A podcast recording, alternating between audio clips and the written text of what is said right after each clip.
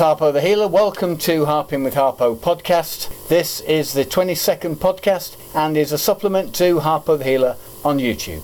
This is a start of series 4 with a slight difference. I'll be taking the opportunity to air some solo podcasts and in this episode I'm going to start with a humorous look at the mailbag. First category, I start talking about the need to specialise or not to specialise in music, not just the harmonica. All instruments or all musicianship probably can apply to anything. Advantages and disadvantages, of course, and uh, looking at genres, the session player over the commercial player. Then I move on to talking about knowing yourself, which is crucial. It's kind of linked into the last uh, topic on genres and session playing. I'll mention a movie called Whiplash from 2014 and I'll talk briefly about that. Next, a science topic. Um, in the science topic, I'm going to explore the idea of multiverses, parallel universes. The idea that it's possible to, or is it or is it not possible, that we've got these parallel universes sitting alongside us? Could it be possible one day, perhaps, to move from one universe to another? The podcasts are free, and if you feel that it was anyway beneficial, Harpo the Healer YouTube has got a link on there for you to help support the channel and help drive us forward. This podcast was made on the 16th of February 2022. Right, we'll start with a couple of letters to the editor. Here's the first one from a guy called Edwin Godtrot. Dear Harpo, bought a blues harp recently. Now here's the thing. They always say start at the bottom if you want to learn something. Would you agree? Well, yes, Edwin, I would uh, most of the time, but as in this case, what happens, for example, if you're learning to swim? So, with that in mind, um, there are always exceptions to rules, whether it's musicianship or whether it's anything. But um, I'll uh, revise and reflect on that anyway, Edwin, and I'll make sure that I uh, put it in the um, Harpo the Healer's workshop manual amendments. Second letter for today, the lucky winner. Dear Harpo, this is oh, this is from somebody called Winifred Shortfield.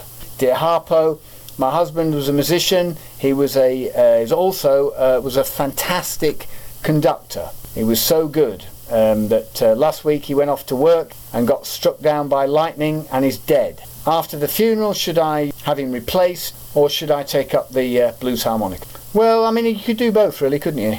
You could have him replaced and you could take up the blues harmonica, but bear in mind, blues harmonica comes first, you know? Don't worry about anybody getting in the way. If uh, if the replacement's going to get in the way, then uh, do without the replacement. Right, well, I'm going to talk briefly on the uh, blues harmonica and music in general today because I want to get on to let my thoughts wander onto multiverses and parallel universes, uh, which is a, a, fascination, of course, and hopefully for the listener. But um, I'll just give you some uh, musical thoughts as well today that might help a couple of people. I did a video recently on uh, diatonic harmonica when I was talking about regulating breathing. Uh, there might be one or two things on there that you might not have come across. And for people starting out, for example, old or young, uh, how beneficial the harmonic can be.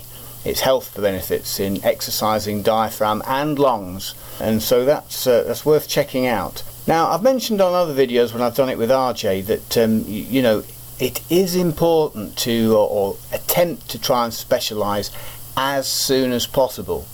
You know, there's the old adage that we look at everything, and of course, open your mind up to absolutely everything. But the sooner you can get into that, uh, I call it, and some people might not do, that precocious way of getting into something and sticking with it uh, sooner rather than later, I think is uh, is is just kind of the way to go to facilitate success in in playing the musical instrument. I think I often find as a uh, educator uh, that when you um, are you've got students they uh, you know I encourage them to go to the internet of course and to look at absolutely everything and they start plucking things off trees but sometimes it deviates from what I'm trying to ask them or suggest to them to do and, and this can be a bit of a problem. It can be a bit of a hint. And I use the analogy of if you went to a martial arts school, for example, a judo club, a, um, a karate club, or a, a kung fu club, or whatever, the sensible course of action, if it was a pretty good school, is you should stick with that school and develop from that sensei, the instructor, whoever, or whatever you call them, and, uh, and, and develop a style before you move on. You have faith in the person that's, uh, that's showing you, and have faith faith in them, get somebody who's pretty good, and then um, and then follow it through first. Because sometimes, I, well, I credit quite often that they, you know, people pluck things off trees, and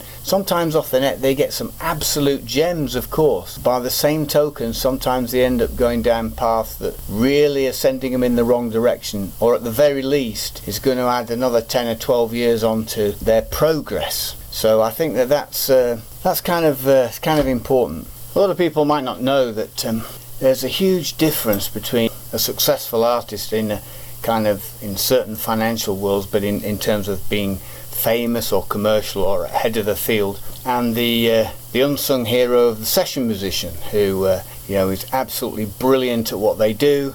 They can play just about anything. They can read anything. They can improvise anything.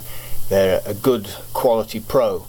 But these characters usually never get plucked from obscurity in their own right. Very rarely happen. I think going back in commercial days, you kind of got like your Barry Manilow. He kind of came from that session world into that, and there are a few others. But in terms of um, you know, you usually don't get it, and a lot of it is basically down to personality. In the jazz world, for example, it's kind of nature of the beast, really. Um, the why that um, they, they don't inflate their own characters in to get some sort of notoriety. So it kind of implodes on itself. Um, a lot of genres are similar. Blues can be a little bit like that, although I found over the years working predominantly with blues players uh, and also working with modern jazz players uh, that uh, they are a different animal uh, in terms of their outlook and the type of people that they are it's really interesting. So you find that you know, in order to have that eccentric personality, it's uh, sometimes conflicting with the guy who's had to really focus down into um, into what they're actually doing and that's something that um, will always be the case. Now, as we know, you know, music over the last 20 or 30 years has changed considerably, you know, and uh, it's not what it was uh, in terms of and how musicians used to make their living, um, and in the old days of making an album and then touring it and all the rest of it, or vice versa. So uh, things have changed uh, considerably in the music world, and um, with social media now, people uh, often get plucked from obscurity by uh, by being picked up on the internet. And so that's a, an, another way of looking at it. So I guess what I'm pointing out to the listener is that eccentricity or um, uh, I don't know whether you're a gregarious character or whatever, or you've got to do something different. Something different has to happen if you want to be plucked from obscurity in that way. And of course, uh, as I've said on other videos, that sometimes the very nature of climbing inside to a musical instrument or musical instruments sometimes t- is at odds with uh, with trying to be this other person. And occasionally you can get both and get the talent in both directions. You know, you think about sort of a, a band like uh, a commercial pop band like the Beatles, for example, who, if it hadn't been for Brian Epstein and to get them to change, uh, and they were reluctant to change how they dressed at one time, they were in the, the leather jackets and jeans and he changed them and uh, they they went that way eventually but of course even they even at that stage and then you've got the exceptions to the rule like your David Bowies who are fantastic artists who understood the commercial artist and understood the two. And of course as an artist as a, as a, as a pop artist sometimes as a, a blues and a jazz guy we kind of sometimes we used to sort of as a younger guy you tend to sort of frown on this commercialism. But of course you know, there's an awful lot of creativity within the commercial sector as well, and you uh, sometimes uh, people climb inside themselves and and and don't sort of uh, see the wood for the trees, and there is an awful lot of creativity right at the forefront. So um, you know, as early as possible, as, as I use this term yet again, precocious, uh, knowing yourself.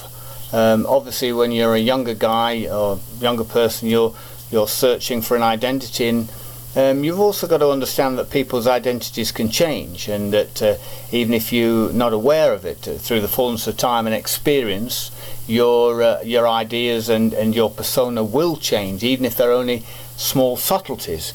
So you know, taking up the blues harmonica at any time in your life uh, is, uh, is, is, in my view, a benefit. Certainly a health benefit, and obviously a cognitive process as well. If you come to somebody like myself, I've been a multi instrumentalist, and after in my very early life, I was uh, doing a very active and did a lot of well dangerous things. But once that was that period of my life was over, I spent the majority as a jazz saxophonist. I'm a multi instrumentalist. I've played at least probably play about 10, 11 instruments, but certainly six or seven of those I've played professionally. For me, even though I talk about focus, I love all sorts of music. Predominantly, uh, for many years, listening to jazz and blues. I love Bach, for example. Ah, the man's a hypocrite, I hear you say. Well, no, uh, he's my favourite classical musician, and to me, I just hear jazz in it. So, really, it's about how you listen to things, isn't it? And you can be coached on that as well, or you're surrounding yourself with certain types of people. It was Henry Ford, the uh, industrialist, that said that thinking is the hardest work there is, which is probably the reason so few people engage in it. And I often wonder, you know, uh, listening to improvised music does require a little bit more, perhaps, than just vegetating. But if uh, if the general population were uh, turned onto it, even from the fact that uh, you know it is a form of cognitive process, even in that listening way. If you're listening to improvised music, which could have a health benefit in staving off your Alzheimer's, staving off your dementia, by exercising those certain areas of the brain. And perhaps if a lot of people understood that. Perhaps um, more challenging music, uh, classical jazz, uh, good blues, and flamenco, and all these uh, great uh, musics would uh, would be more popular. Having said all that, the uh, wonderful thing about music is music has different functions. Um, you know, you can have people listening to jazz for many, many years on completely different levels. So it's, it's how you actually listen to it, which has an overall bearing on how you develop. Now I'm going to turn my attention to a film called Whiplash, which was uh, released 2014, and it's it's a really uh, it's a good film actually. There's some anomalies in it. I'll go through in a second, but. Um, Whiplash. It's about the story of a, it's kind of a psychological thriller uh, about a, a, a, young jazz drummer in college and trying to make this Shaffer band the best band and the sort of uh, the kind of the, the uh, aggressive drill sergeant, psychopathic uh, band leader, uh, and what he demands from his students. And uh, yeah, there's some elements of it. It certainly is portrays the idea of, of how a musician has to focus.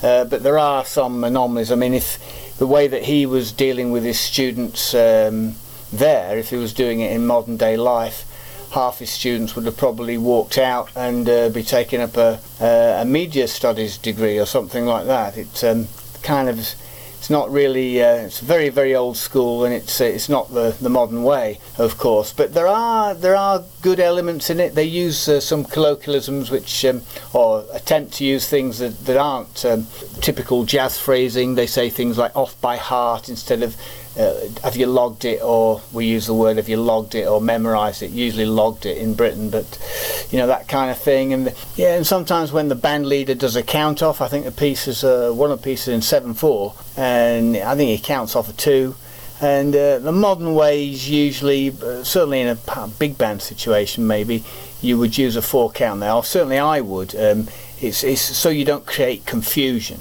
doesn't matter where you're going from. I understand that they're doing it for the lay people, they're doing it for, for, for an overall um, cinema audience. So, yeah, there are some sort of artistic license there, but uh, they're using good pro musicians on it, and I believe that the actor who played the lead part there was, uh, was a drummer, and uh, he, to get his skills up better, he put in four or five hours a day for a few months for the performance. Good pro musicians on it, and uh, the overall sound's very, very good. I guess, like all these things, you have to take some of those anomalies out and, and, and see it for what it is as a as a Hollywood movie.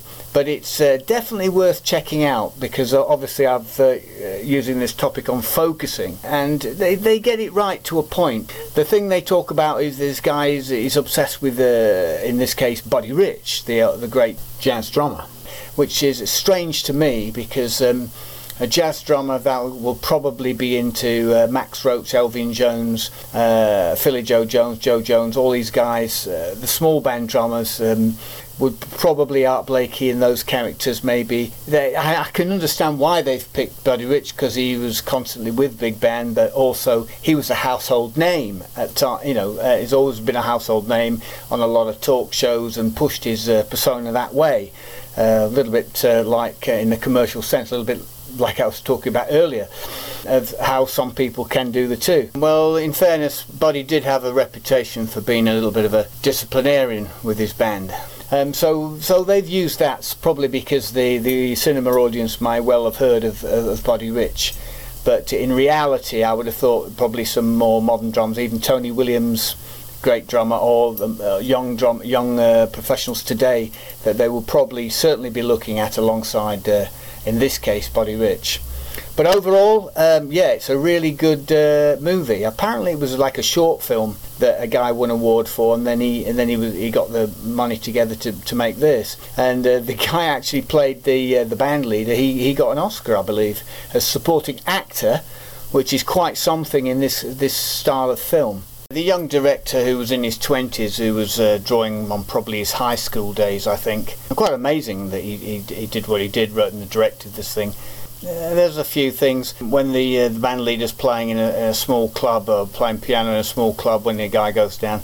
That's a bit naff, a bit too uh, stereotypical, um, not really done well. Yeah, they br- they also bring up the uh, the Joe Jones cymbal throwing uh, to a very young 15-year-old Charlie Parker, which changed his life. Well, that story is inflated and it's been distorted a little bit from what actually took place and and, and what inspirations happened with him. But um, but um, that's okay. That's another little bit of Hollywood uh, license, isn't it? But apart from that, it is actually very good.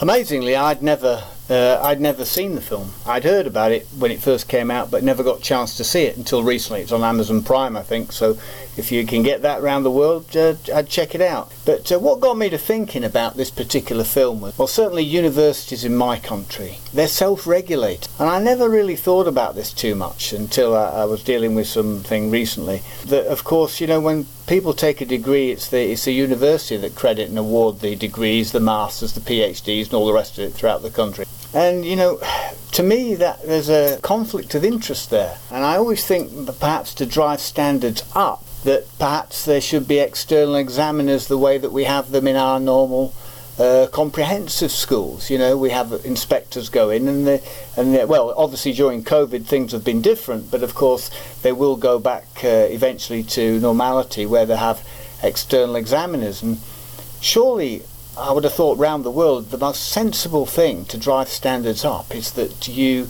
have ex, you have the uh, exams uh, farmed out to external examiners, or at least checks from uh, interwoven with other universities to, to make these checks rather than self-regulating. Because as I said, that creates conflict of interest. Of course, they, they want to retain their students, don't they? And it's important that if they don't get enough people through, um, then uh, you know the, the university has a problem validating its existence. And in some professions, you know, uh, if you're on a performance degree, it, uh, it's probably uh, unlikely that you can fabricate it. But you know, we do hear stories of people who've had degrees uh, done for them. Uh, it has been known. And of course, through my my lifetime as a, as a, a jazz man, all the rest of it, I've come across plenty of people with what I thought were reasonably good degrees when I'm having a discussion with them about something, and it might not be music, it might be something else, but uh, that I happen to just happen to have read up on a period of history, say 1580s or something, I don't know. And the period of history in question would have been uh, the period of history that they had studied, having a discussion and realised that um, these people um, aren't quite on the mark, you know watching this film, I was just thinking because I have a lot of knowledge about in, in certain musicals, uh, certainly in, in, in music anyway, that perhaps um, it would be an idea to have uh, external examinations in, in universities. As a layperson to science, my podcast, for example, simply, uh, if I'm stating some facts and figures, is, is the sensible course of action is to check them out with several other credible sources, you know, from the scientists. Uh, there's plenty online, and and and find uh, a few of them that, that, corroborate the same thing, and people who are qualified to do so. So um, the idea is simply to open up debate and conversation and to get people to think and hopefully get to get people to think outside the box. After all, let's take uh, music as an example. It would be uh, ludicrous to suggest that nobody could have an, any opinion on music if they were a layperson. Let's crack on. I'm sure lots of you have done it. If any of us could imagine that out there somewhere there was an intelligent life form that perhaps had visited us, or perhaps they hadn't. There's um, equal argument for both, really, isn't there? Because we probably wouldn't know about it if they were of a superior intelligence. They didn't want to get rid of us. They might be floating about all the time, for all we know. But uh, I'm going to talk about this a little bit later on. But there's a constellation in the uh, southern hemisphere, Reticuli it's called, if I've pronounced it correct, uh, binary star, which I'll talk about a little later. And in this binary star, it's, it's assumed that there will be planets there. And that's certainly from a, a, a position where we can actually look up. Uh, it's a, a very, a very uh, likely place from where we are um, to sustain uh, a place where planets could be that could uh, could sustain intelligent life. That's what absolutely fascinates us all, isn't it? The fact that we're looking for a, a place where um, you know there's water and liquid water and, and the sign of intelligent life. I'm sure everybody's thought about this as well. Is if there is intelligent life out there, how on earth are they going to communicate with us? You know, they're not going to send us a, a jazz record, CD, with someone like chord with Charlie Parker playing on it, are they? Or um, you know, some sort of Chuck Berry guitar riff or something like that, are they? Or sort of, you know, we're not going to send the Beatles. Well, I think they have actually sent these things up, haven't they? With with music on them like Paul McCartney's and, and, and, and music like that. But I mean, it's mind blowing to think that they could understand any of that. And so, probably the most likely way is that if they could see something on a probe that we sent, like hydrogen, if they knew that we use hydrogen, they're using hydrogen. You know, the fact of. Um, uh, but the, probably the most likely way to communicate, I would have thought, was like a, a radio wave, that sort of thing. You know, like in a wave form. And that's probably something that we can recognize and probably work with. Other than that, it, it drives you, it would drive you mad actually trying to work out how on earth they would be able to communicate with us. Because even if um, they were on a planet that was very similar to ours, they would have evolved differently for sure. Absolutely for sure. You know, who knows? It could be a dinosaur that's uh, with a huge brain strutting around with their iPhones and uh, driving uh, open top uh, monorail mobiles and things of that nature. Who knows? I mean, the mind uh, can go just about anywhere it wants, I guess. Okay, so that's, uh, you know, but I'm going to talk about this reticuli in a little bit more detail in a sec. Today's question is Are there such a thing as multiverses, multi universes, parallel universes? I mean, the mind can go wild, can't it, with fantasy? Um, could we have a, a worlds that are exactly the same as us? Or why not? Well, that's the thing I think I'm going to explore today. And with that in mind, now this is an interesting thing I'm going to start with. Reticuli. It's a wide binary star.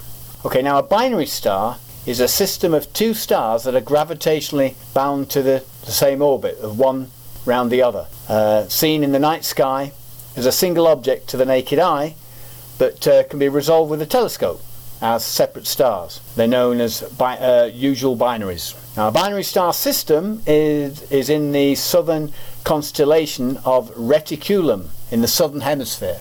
So you can't actually see this in the northern hemisphere. So you have to be in the southern hemisphere to see it. The reason I picked this out is because there's probably the only possibility from what we can see when we look up from our world, an area where there could be planets that are similar to ours, and that that that particular area there could could be one. Like we've said on these other pods before, when I've been talking with RJ, the thing is, it's about distance. Distances are so vast in uh, in the cosmos; it's quite incredible. It's the uh, nearest star to Earth, uh, Zeta Reticuli, um, and also the nearest star to the Earth with an exoplanet, which is named, would you believe, HD 21693. They get really creative when they're uh, naming planets, of course. So, an exoplanet. Um, all the planets in our own solar system orbit around the Sun, but planets that orbit around other stars are called exoplanets. This uh, binary star system is approximately 39.3 light years away, or uh, they use another system called 12 parsecs. Well, a parsec is used to measure extremely la- large distances of uh, astronomical objects outside the solar system, and 3.26 light years is equal to 206,000 astronomical units or 30.9 trillion kilometers. Now let's kind of put this in perspective. One light year is the distance light travels in one year. So light is the fastest moving thing we know of at 186,000 miles per second or 300,000 kilometers a second. So a light year is 5.88 trillion miles or 9.46 trillion kilometers. It's kind of mind blowing, isn't it? Those sort of um, those sort of figures. And these that particular binary star in that constellation of Reticula is 39.3 light years away from us. I mean, you know, for example, we could be up in reticuli there on a planet. Uh, let's say we're on the planet HD 21693. Hmm, sounds better if you say like Hotel Delta 21693.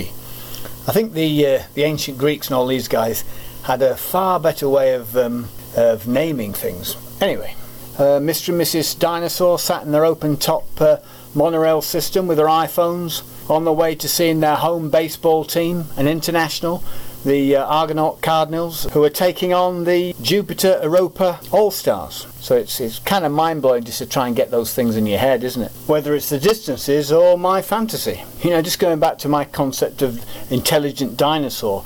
I mean, when you come to think of it, actually, from our perspective, unless the dinosaur's brain was very big, it grew very big, but even so, because of the actual uh, physicality of the design of the dinosaur, it would be it's hard to believe that they could possibly develop into an intelligent life form. But then, of course, as they developed, they would uh, adapt accordingly. So we just simply wouldn't be able to comprehend what their world would be like on a sophisticated level. So these are the crazy things, but of course, when you delve into other worlds, they're just simply not going to be like ours. You know, obviously, if we've got 1g of gravity, then uh, there's a possibility there may be like a starfish like us with the two arms, two legs, and the head on top, which seems to us the most likely option. But if they're on a world where they've got uh, heavier gravity, then you know bigger muscle, or perhaps very little gravity, then they're going to be floating around with no muscles, and they're going to be very wispy and light indeed. So you can see that um, these even fundamental things can be so so different. Well you know, cosmologists and uh, all the uh, the physicists and all the astronomers, everything, the scientific community as a whole, well, think that the laws of physics, as we experience them, are set at the very earliest stages of the universe. And quantum fluctuations in everything would be responsible for another universe, and probably, most probably, they say, would be slightly different, the physics laws, than our own, which is, again, kind of mind blowing, but you could, you know, you could kind of understand that. This basically would simply keep going every universe that's born, even if it started more or less the same. As time went on, it would just be slightly different to ours. So within that universe, you know, all the planets, the star systems, everything, similar to ours, but not the same. So the laws of physics, that, as we know them, perhaps would not apply in those universes. That's one of the um, the ideas that these guys, these uh, experts, come up with. The concept of other worlds, however, is a very very old idea. You know, philosophers, the ancient Greeks, and uh, they discussed this, and they they kind of use this term uh, atomism, saying that a, a, physical world is composed of fundamental individual components such as atoms, and they thought that. Uh, parallel worlds emerged from collisions of all these atoms and we're talking about that's going back to about 3rd century BC. And a philosopher, uh, I can't pronounce this, it's C-H-Y is his first one, Chrysippus of Sol, suggested that the worlds expire and then they regenerate. In other words, you know, uh, they have an existence of multiple universes across time. However, this kind of concept has only really been seriously studied by the uh, the boffins, the uh, the great physics minds, and and the uh, mathematicians, starting in about the 1950s. And now in the 1950s, this is when uh, this character Erwin Schrödinger appears. He's an Austrian-Irish physicist, and he's uh, kind of uh, really noted as being the father of the the quantum mechanics, really and his mathematics were telling him, and he sort of did this uh, this lecture, was mind blowing to this the people when he did this lecture. Mathematics was telling me, it seemed to tell him that there are several different histories, but they all happen at the same time, not alternate, but uh, simultaneously. And this, I believe, I hope I don't get this wrong, this is called superposition. And it's said that our brains are not suitably equipped to understand quantum mechanics. Uh, well, uh, I guess in my case, and, uh, and everybody's a layperson, God knows if this if this is the case with the physics guys and the astronomers and the mathematicians, God help the rest of us. But um, apparently, this is what they say uh, that we're, we're just generally not equipped for it. Well, I can understand that when you look at the world and you look up into the cosmos, and uh, the idea to understand things is, is this evolutionary process that we uh, we found ourselves, uh, we discovered, you know, everything's sort of a very, very slow, gradual process, isn't it? And so I, I sort of I can understand where that's coming from. And the large-scale cosmic uh, phenomenon, phenomenon, I can't say it, uh, multi-universes with the multiverse. And there may be pockets of the universe that are expanding without knowing in other pockets of the universe. In other words, independent universes from one another, and they never meet. And an example, uh, sort of the ship sailing across the horizon, this is what one physicist was showing, and saying that um, it, uh, the ship sails over the horizon, one's coming the other way, and uh, but they can't see each other. And they, they can't, um, in order to do that, they'd have to overlap. And it's, uh, the physicists are saying that uh, we don't know how to do that yet. Well, I guess thank God we can't at the moment, um, but uh, that's how they describe it.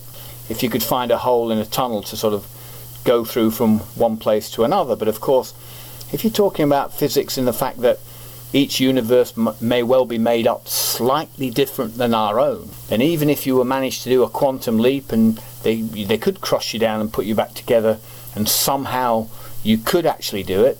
Well, when you got to the other end, you'd be in a, a, a world that was um, the the whole physics was uh, designed differently from our own, even just a little bit. Crazy just thinking about that. So the uh, multiverse is a hypothetical group of multiple universes. Together they account for everything in existence, in space and time. Matter, energy, everything.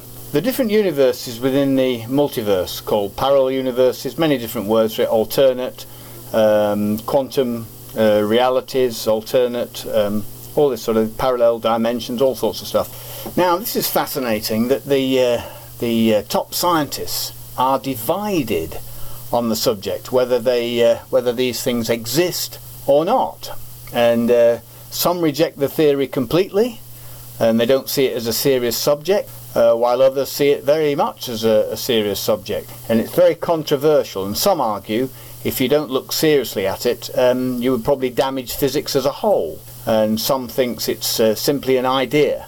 And so there's a huge controversy in this sort of thing. I watched one physicist who was actually lecturing saying that um, all these universes could be so different. For example, it might um, only have stars in this universe and have no planets. Or there might be um, a universe that uh, can't make a heavy element, but there, there are stars.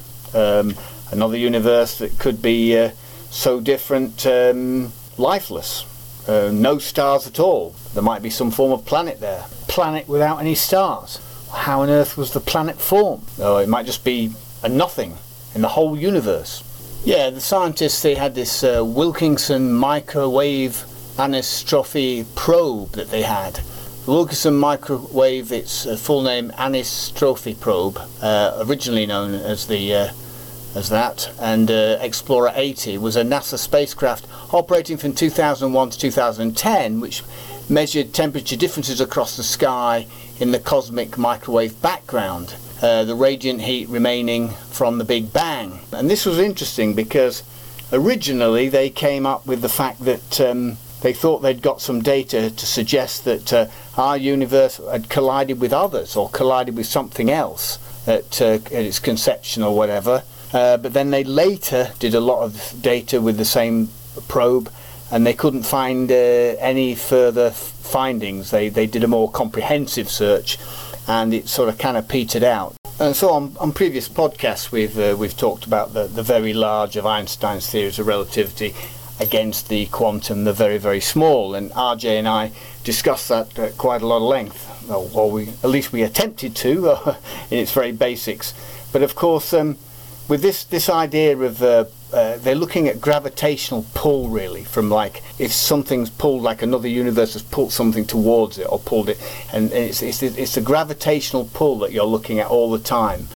And from that uh, they're saying there's no evidence to suggest uh, of this uh, gravitational pull. I guess i'm obviously don't really understand that to that level but uh, they let's put it this way they can't find anything to see that uh, there's been an effect on us and there's a gentleman called there's a gentleman called Max Tegmark, who's a Swedish American physicist, cosmologist, a machine learning researcher.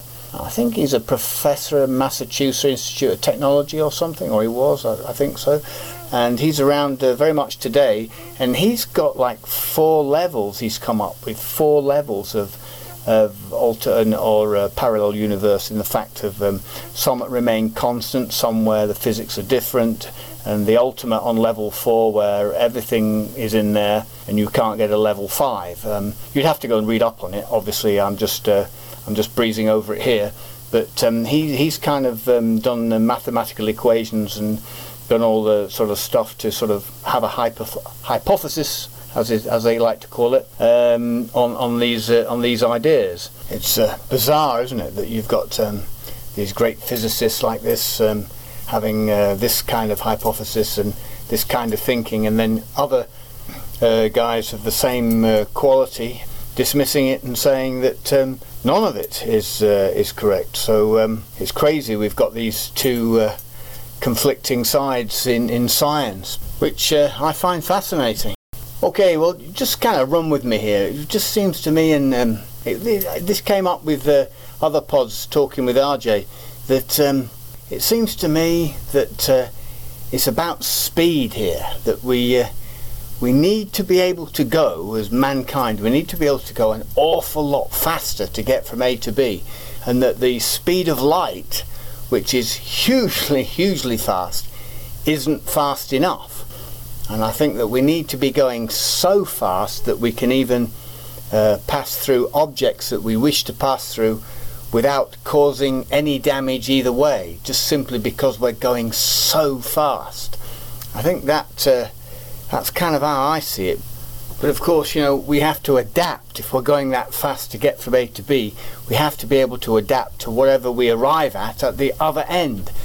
And I guess this is another topic, of course, but I guess that's where the thought experiment comes in and perhaps uh, transcendental meditation and or you know that kind of thing comes in rather than as a physical being uh, as we know ourselves to be able to go from A to B. Because of course once you get to the other end you've got to be able to survive when you get to the other end haven't you? The conditions have to be right which um, you know the, the oven's got to be set at exactly the right temperature um, and all the rest of it What's interesting recently, as this pod goes out, and this is this this information's only come out in these last few days, is that they've uh, the scientists at NASA are discovering uh, that moons, uh, a lot of moons um, on surrounding uh, certain planets, uh, are harbouring water, and I think they've uh, recently seen this on a, a planet in orbiting Saturn,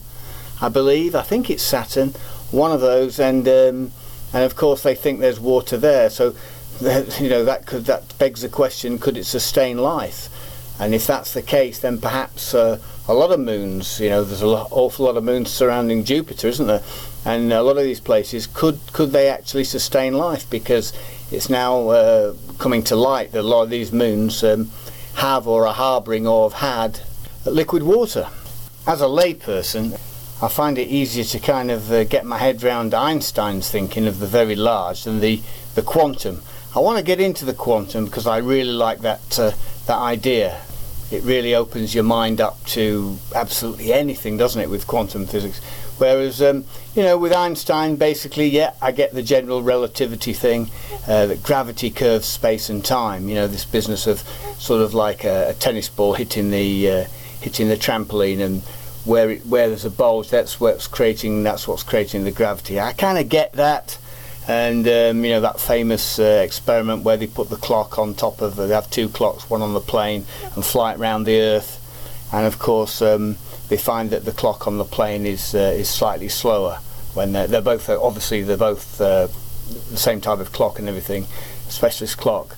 And the, the, the one on the plane when it's finished is, is actually ticking slightly slower, um, and that's a th- famous thing, uh, famous uh, experiment.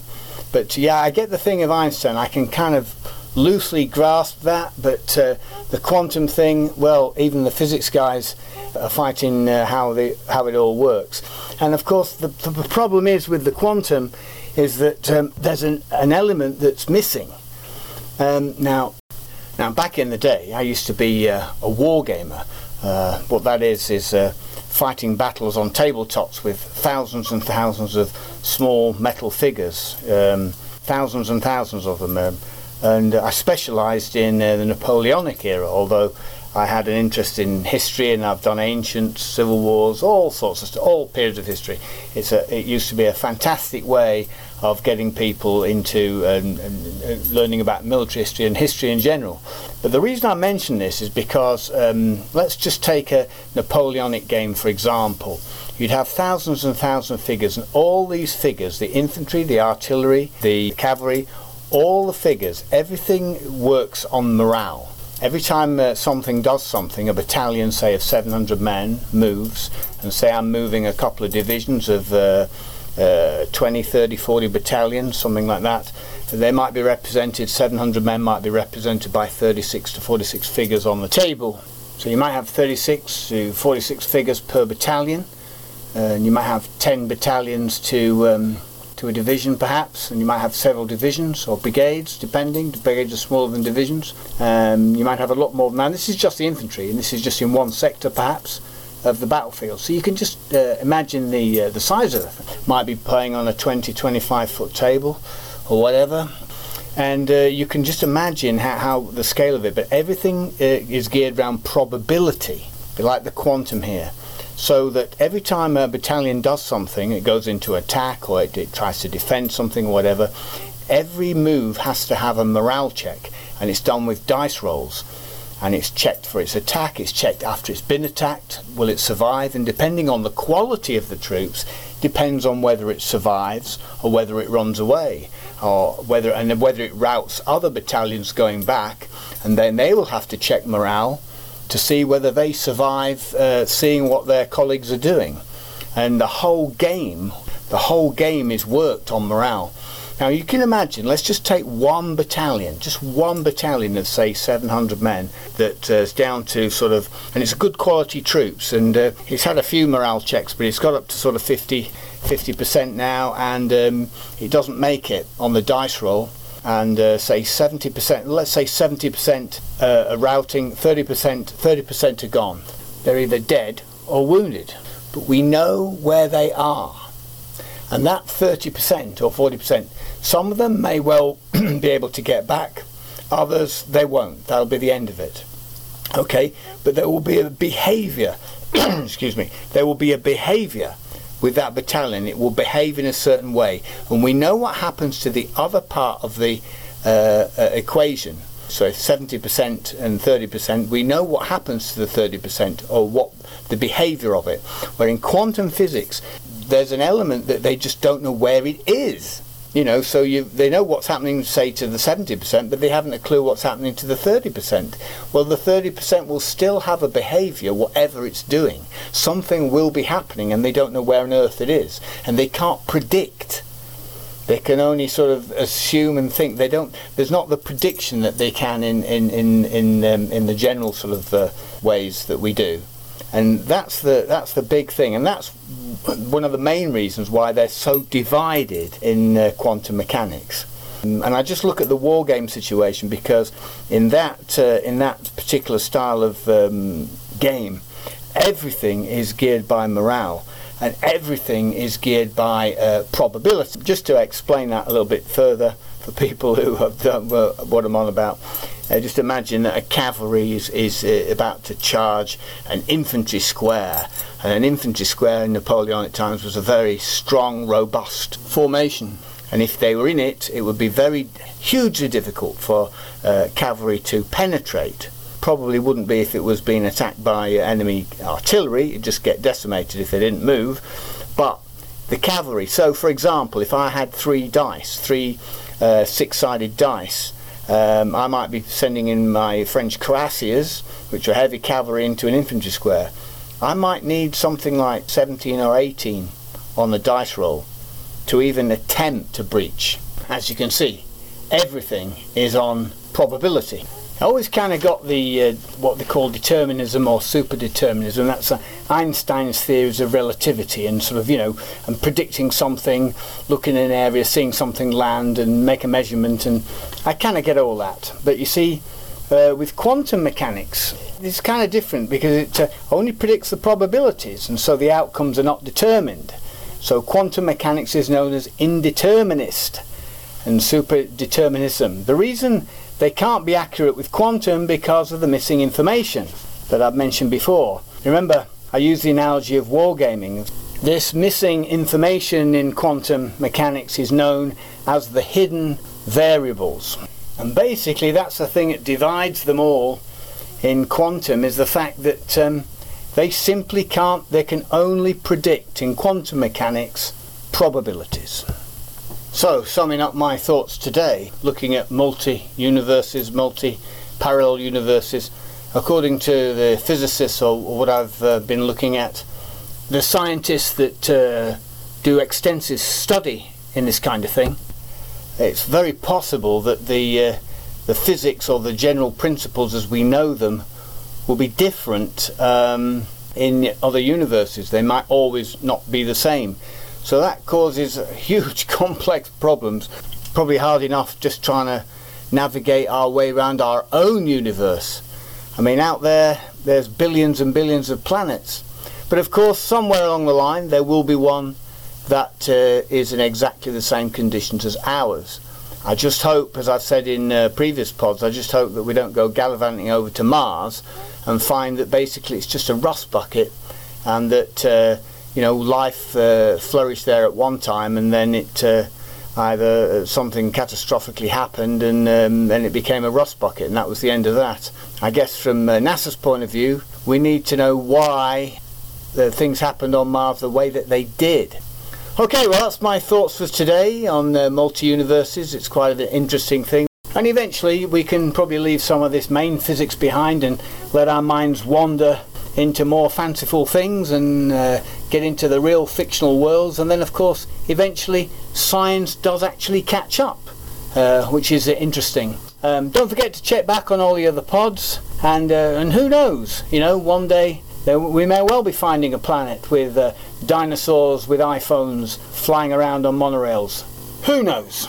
Okay, I'm at the end, so uh, I'm about to blow out. In the meantime, if you want a cognitive experience and at the same time uh, physical health benefits, why not take up the blues harp and check out Harper the Healer on YouTube?